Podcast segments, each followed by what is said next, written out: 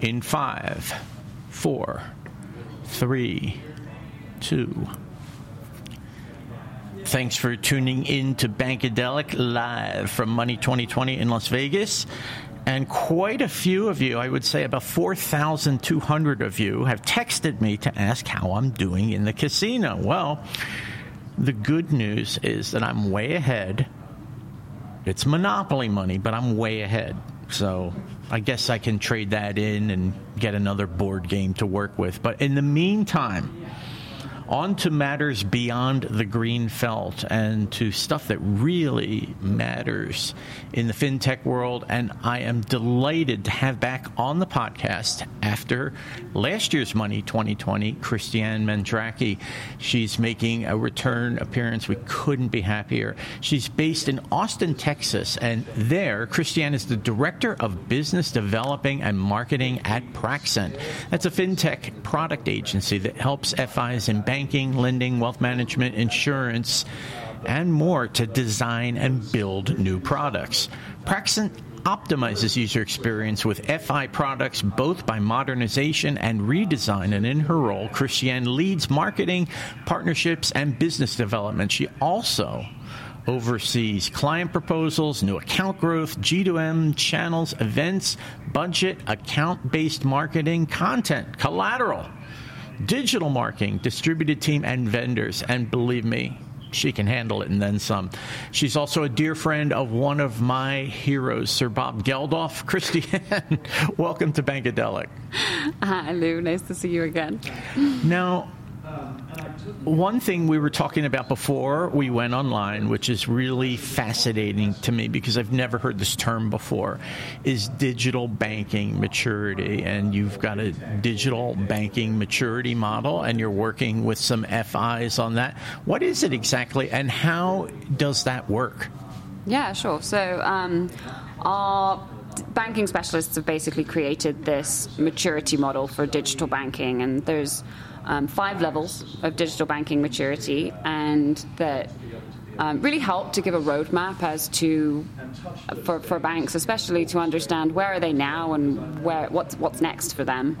Um, and so those five levels kind of start. Uh, level one is kind of on the embarking side; it's more informational. Up to and and so the the digital experiences for that are um, obviously you'll have your website, but then when you get into your digital banking experience, majority of the information, majority of the content on that, um, the app or the, the platform is is purely informational. Um, and then when you get into like say a level two, it starts to get a little bit more transactional. You can mm. start opening accounts online. Um, you can start sending payments, things like that. And so it um, it goes all the way up to a level five. That and it really just helps. Um, we found it really helps banks to think about their, their road mapping and, and their plans for digital and, and just get a good sense of where they're at and what the next steps are to get to where they want to be because Rome wasn't built in a day, right? yeah. Now, if I'm recalling this correctly, you've selected a cohort of 20 banks, credit unions, and non bank lenders that are making strides to improve their digital user experience. What do they have in common, and where do they sort of deviate in terms of where they are? Yeah, so um, so you're correct. We we basically identified about 20 institutions that we thought were really prioritizing their digital banking experience or, or wanting to, and um, put together a, a complementary report for them that was assessing all of those different areas. And I think what we really have seen, um, because the, the bank and the credit unions and the, the non-bank lenders, their size varies pretty mm-hmm. dramatically. Mm-hmm. Um, but in general, the ones that we've seen that are doing the best are the ones that are really have a very um, laser focus on the customers that they want to serve or the members that they want to serve.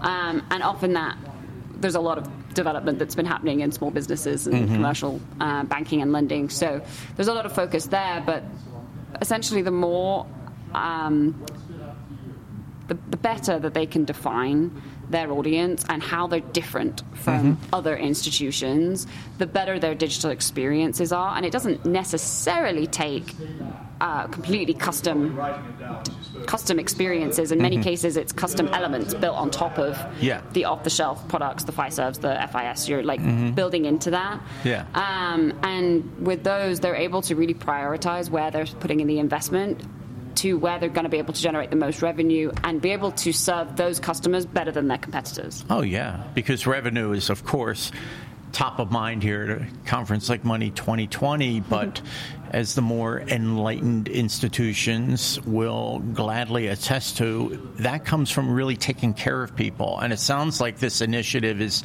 not just about helping these institutions to mature, but helping them to take care of people. Yeah. Yeah, absolutely. The um, trust is the most important currency that bank, like any institution, any business has actually. Mm-hmm. Um, and the digital, ex- the way in which you show up digitally is an extension of your brand. And so historically, it's been you go into a branch and you meet with Julie or whoever it is who's in the branch, and, and she's very trustworthy because you know her and she's lovely and she's always looking to help you. But now that people are moving more digital, and they are moving more digital, um, and there's, I'm going to blunder the statistic, but there's a, a it's about 89%, I think, that mm-hmm. use mobile banking now. Yeah, it's got to be um, up there. I mean, I don't know that high. that's a blunder. I think that is a really very educated statistic. guess. That's what yeah. I'm saying. don't ask me for exact statistics. I can't even tell you how many people listen to this podcast. It's in the hundreds of thousands, though. Oops, I think I blundered that. Anyway, yeah. Um, but yeah, it's very high, and so.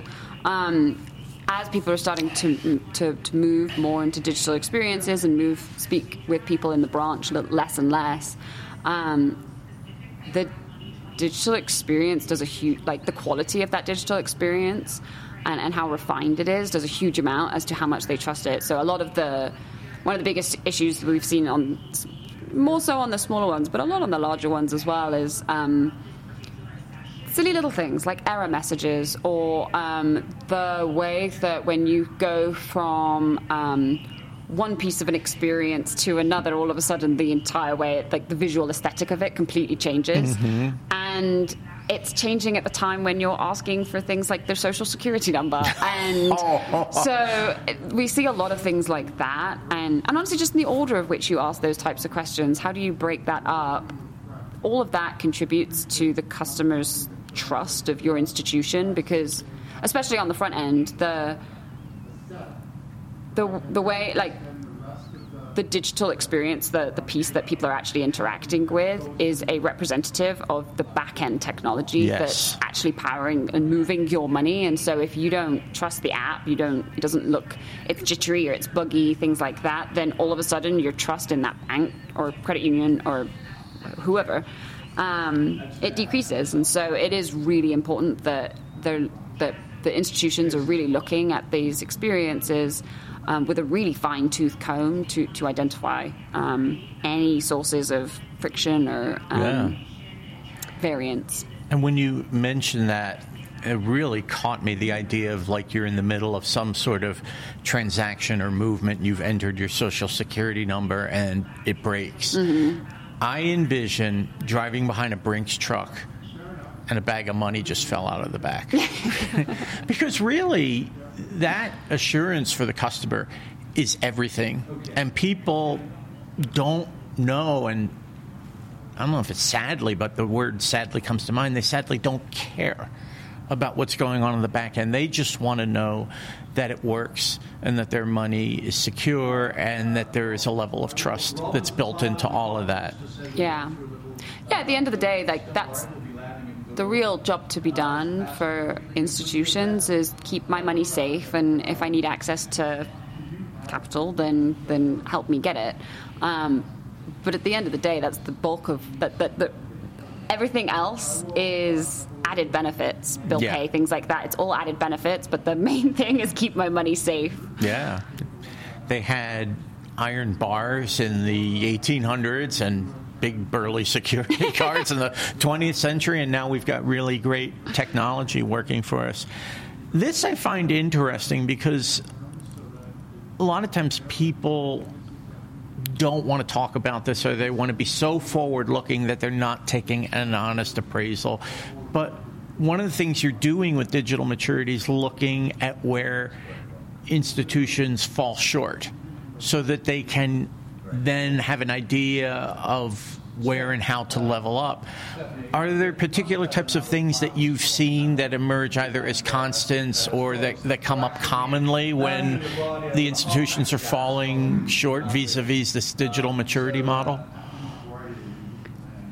I think, to be honest, there's good reasons to be at any of those levels. There's, there's even at a level one, there, there can be a perfectly good reason for it, and there's actually a benefit in many cases to being on the on some of the lower levels in that you have left less infrastructure in place, mm-hmm. and so the world is kind of your oyster to a degree now that. Um, now that you know that you're going to have to work in the dig- in digital banking and you're going to have to create these digital experiences, you're sort of not stuck into loads of contracts and things like that with all mm-hmm. of these different providers. And so it does give you a bit more flexibility, actually, than mm-hmm. some of the mm-hmm. ones who were more of the early adopters.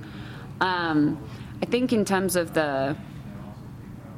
I think the overwhelming trend that I've noticed is how overwhelmed so many of the institutions are. Like just oh, coming to a oh, conference yeah. like this I don't even want to know how many vendors there are. There's so many of them. There's. there's... I thought Money 2020 was like a woods retreat. I wish it is t- so overwhelming. And we were talking about this before that it actually seems a little bit more mellow and laid back this year. Still frenetic. Mm. But yeah, I mean, I couldn't agree more because even in the constant course of day to day activity for these financial institutions, there is an incredible press overwhelming demand placed on the C suite, things they need to do, mm-hmm. things they need to look after.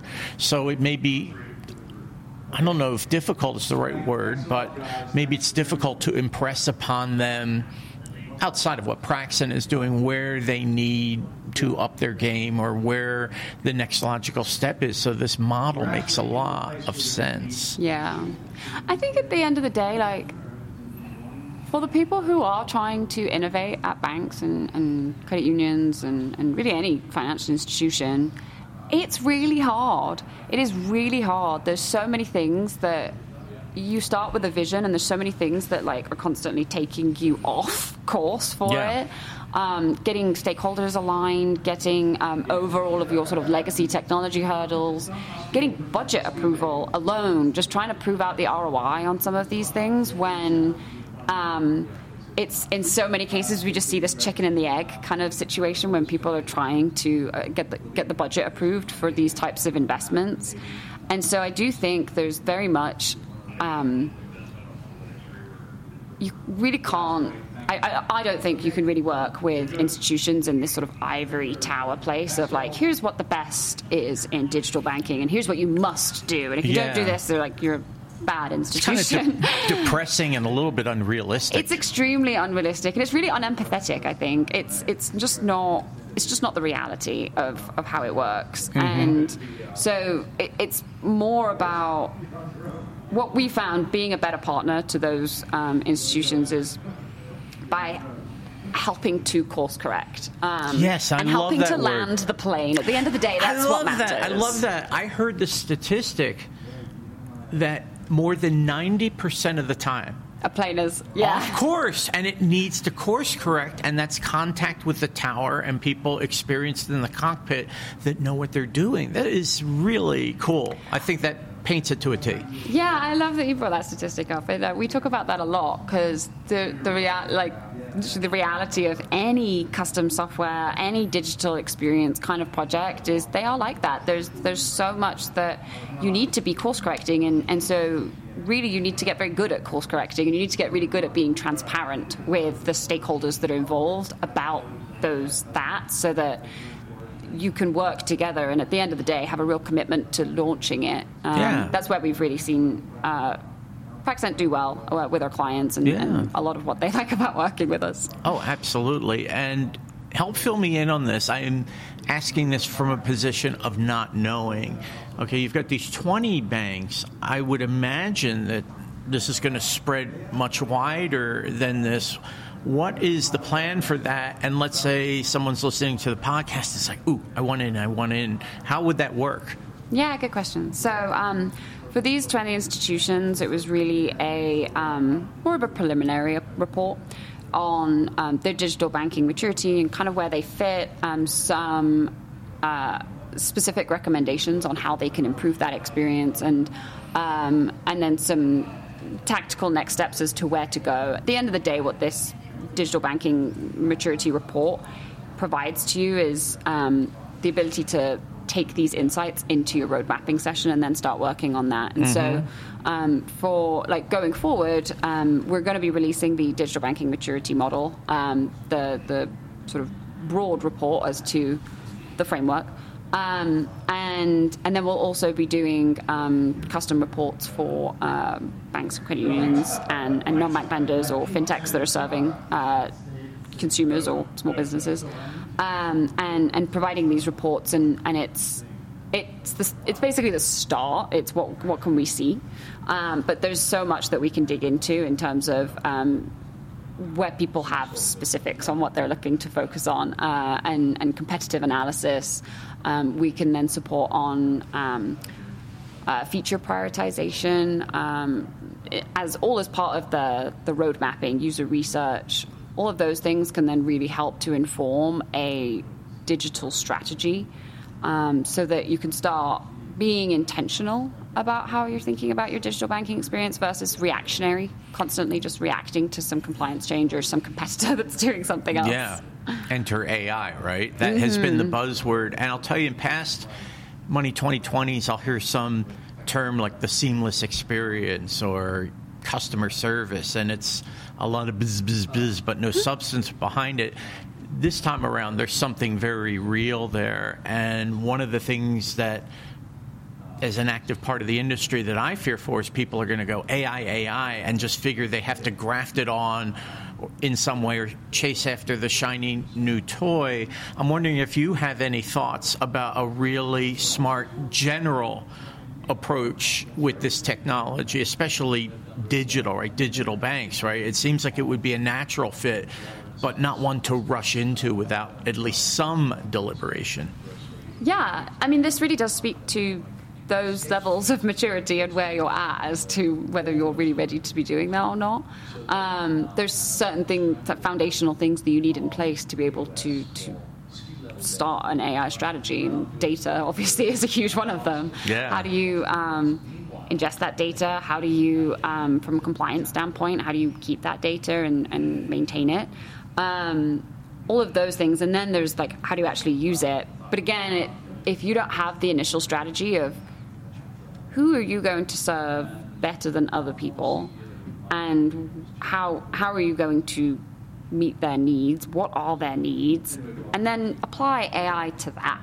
Yeah. um, obviously, that is speaking more specifically to digital banking experiences. Obviously, within lending and underwriting, there's much more um, capabilities for that, and a lot of the um, there's a lot of the underwriting kind of products that are pulling in AI and, and finding ways to use that so that they can better underwrite, and, and that's a great, great use case. Mm-hmm. Um, but I do think in terms of when you're talking about personalization and, and providing them with like specific offers and things like that, mm-hmm. that's really where you, you need to have a good strategy in place because it's the same problem. Like the more specialized you are, the, the better that those insights that you are creating are going to be if you try to do AI for like any type of customer. it's going to be so much broader and like it's it'll be a, a, puddle deep. Yeah. I mean, it seems, if I'm hearing you correctly, it seems like it should be more like the strategy directs the technology as opposed to the technology directing yeah. the strategy. 100%. 100%. Now, you had mentioned a name that I know really well and someone I consider to be a buddy and a past Bankadelic guest, Robin Smith, who is now part of the team. There are really great changes going on at Praxent, a sign of the growth and the robustness of the company. Let's get under the hood. Yeah. No, so uh, Robin has joined us as our CRO, which I'm very excited about. Hey, um, Robin, if you're listening, Lou says hello. um, no, Robin's been awesome. He has really hit the ground running, um, and I've, I've really enjoyed working with him. His knowledge on banking is just it's really quite unparalleled, to be honest. The mm-hmm. the knowledge into all of the core systems and the legacy um, technology and and why it is as it is and how that impacts it into. Um, he has a real empathy for our customers around their business use cases and, and, and the revenue models mm-hmm. that are mm-hmm. powering them and um, he's really able to work with a lot of our clients to say like does this business model really make sense? Like is there an are you going to be able to get to an roi here? And he's really helpful actually also at helping them build those roi cases mm-hmm. to to get these projects over the line. Yeah. So yeah no robin's great. Terrific. And i'm just wondering something i wish i had asked other people that have been on the podcast since i've been here but at that point the conference had just started. I don't know how much time you've gotten out on the floor or how many people you've had a chance to talk to, but if you have any impressions so far, things that you think are excited, you're excited about things that are maybe overhyped, interesting discussions that hadn't occurred to you. What are your impressions on what you're seeing and hearing? Yeah, good question. Do you know what the um, the breadth of Money 2020 is so broad in terms of the all of the different types of companies that are here. So I feel like every hour or so I have a conversation with someone about something entirely different from the last one. I was speaking to somebody about um, uh, for servicing children in banking and, and that transitionary period mm-hmm. and how do you how might you um, maintain their data that you got on them as a child uh, was they're having their, their child bank account and they were earning um, all, all, of those sort of children's account yeah. features where you're earning money for chores and things like that. Like how can you how can you pass that data through when they get into more of an adult phase so you can retain those those um, customers and, and again like serve them in a really personalized manner, knowing what you know about them. Mm-hmm. Um, and so that was a really fascinating topic that I was enjoying. Um, somebody was speaking earlier today on um, behavioral design. That was fascinating around mm-hmm. how. Um, little tiny tweaks that will make somebody act today and not tomorrow. How not to procrastinate, basically, for mm-hmm. customers, um, and and it's such small things in the design that make such a huge difference. And, and I think as we get more into digital experiences, um, psychology, and all of that, is it's very key to like our UX designers, for example. They're always focusing on understanding what make, why people do what they do. Yeah. Um, and so I just think we're going to see a lot more of that like nuance of digital um, as we keep going. Um, I'm trying to think of the other trends that I've heard. Those are some really cool ones. I, and maybe a good place to uh, ride off into the sunset here is we did this last year. We're doing it now. I could probably go for three times as long as what we're doing, but I know you've got things to do. I have to sit here and look important. That's all I've got to do, and be impressed with myself. But anyway, well, you've got the outfit for it. yeah.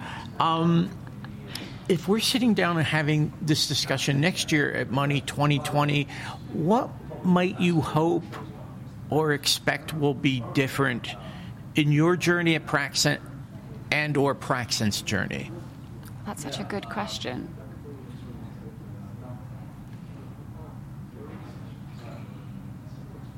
I think I would. Um, well, so for myself, I am take now that we've had Robin join the team, uh, that's given me a lot more capacity, which is great. And so I'm moving more into marketing and going to be focusing more on, on that sort of thought leadership content. And so I'm personally really excited to get a chance to dig in with my, our team, the people who are actually delivering on the projects, um, and understand more of the nuances and start to bring that out and, and share the, those mm-hmm. insights um, with the broader market. And so I'm, I'm personally really excited to, to kind of dig more into that. Um, and I think really helping. I'm, I'm curious to see what next year does actually, because there's a lot of movement um, within the banking industry where they APIs are being unlocked essentially um, is, is, a huge trend that we're seeing. Whether that's a bank by building their own sort of banking as a service um, uh, layer or an interoperability layer or something like that, or some of the cores are opening up their APIs, and so it's going to enable a lot more customization, a lot more custom experiences, yes. and so I think we're going to see. Um, in the next year, in the next like year to three years, I think we'll see a lot more um, differentiation coming out of banks in their digital, the way in which they show up online. I think we're going to see, especially um, so much of the the push around um, commercial banking experiences and how do you serve those corporate clients, those those enterprise clients that have much more sophisticated um, needs than a, a, lot of the sort of uh, an out of the box um, experience can really provide to them. And so I, I think we're going to see a lot of banks really leaning into technology and becoming a bit more product centered, a bit more agile. Um, the thing I would love to see is more focus on on how banks can um, adjust their process, or banks and credit unions, everyone really, um, adjust their processes around um, budgeting and things like that to enable more agility in these digital experiences and these types of investments. Um, I think that's what I'd love to see. well, certainly you have covered a broad swath of material. I was impressed last year, equally impressed this year, just how smart you are, how much focus you bring to this, and also really relating technology and approach to technology that's common sense. Why wouldn't a bank want to be more mature? Why wouldn't they want to go through a process that is going to help them do what they do better, serve customers better, bring in revenue? It's all really beautiful thing. Kristiane, thank you so much for being on Bankadelic. No, thank you for having me. It's been wonderful. Kristiane Mandraki, back on Bankadelic after last year is the Director of Business Developing and Marketing at Praxent. She is based in Austin, Texas. Keep Austin weird, everyone. Be sure to look for Kristiane on LinkedIn.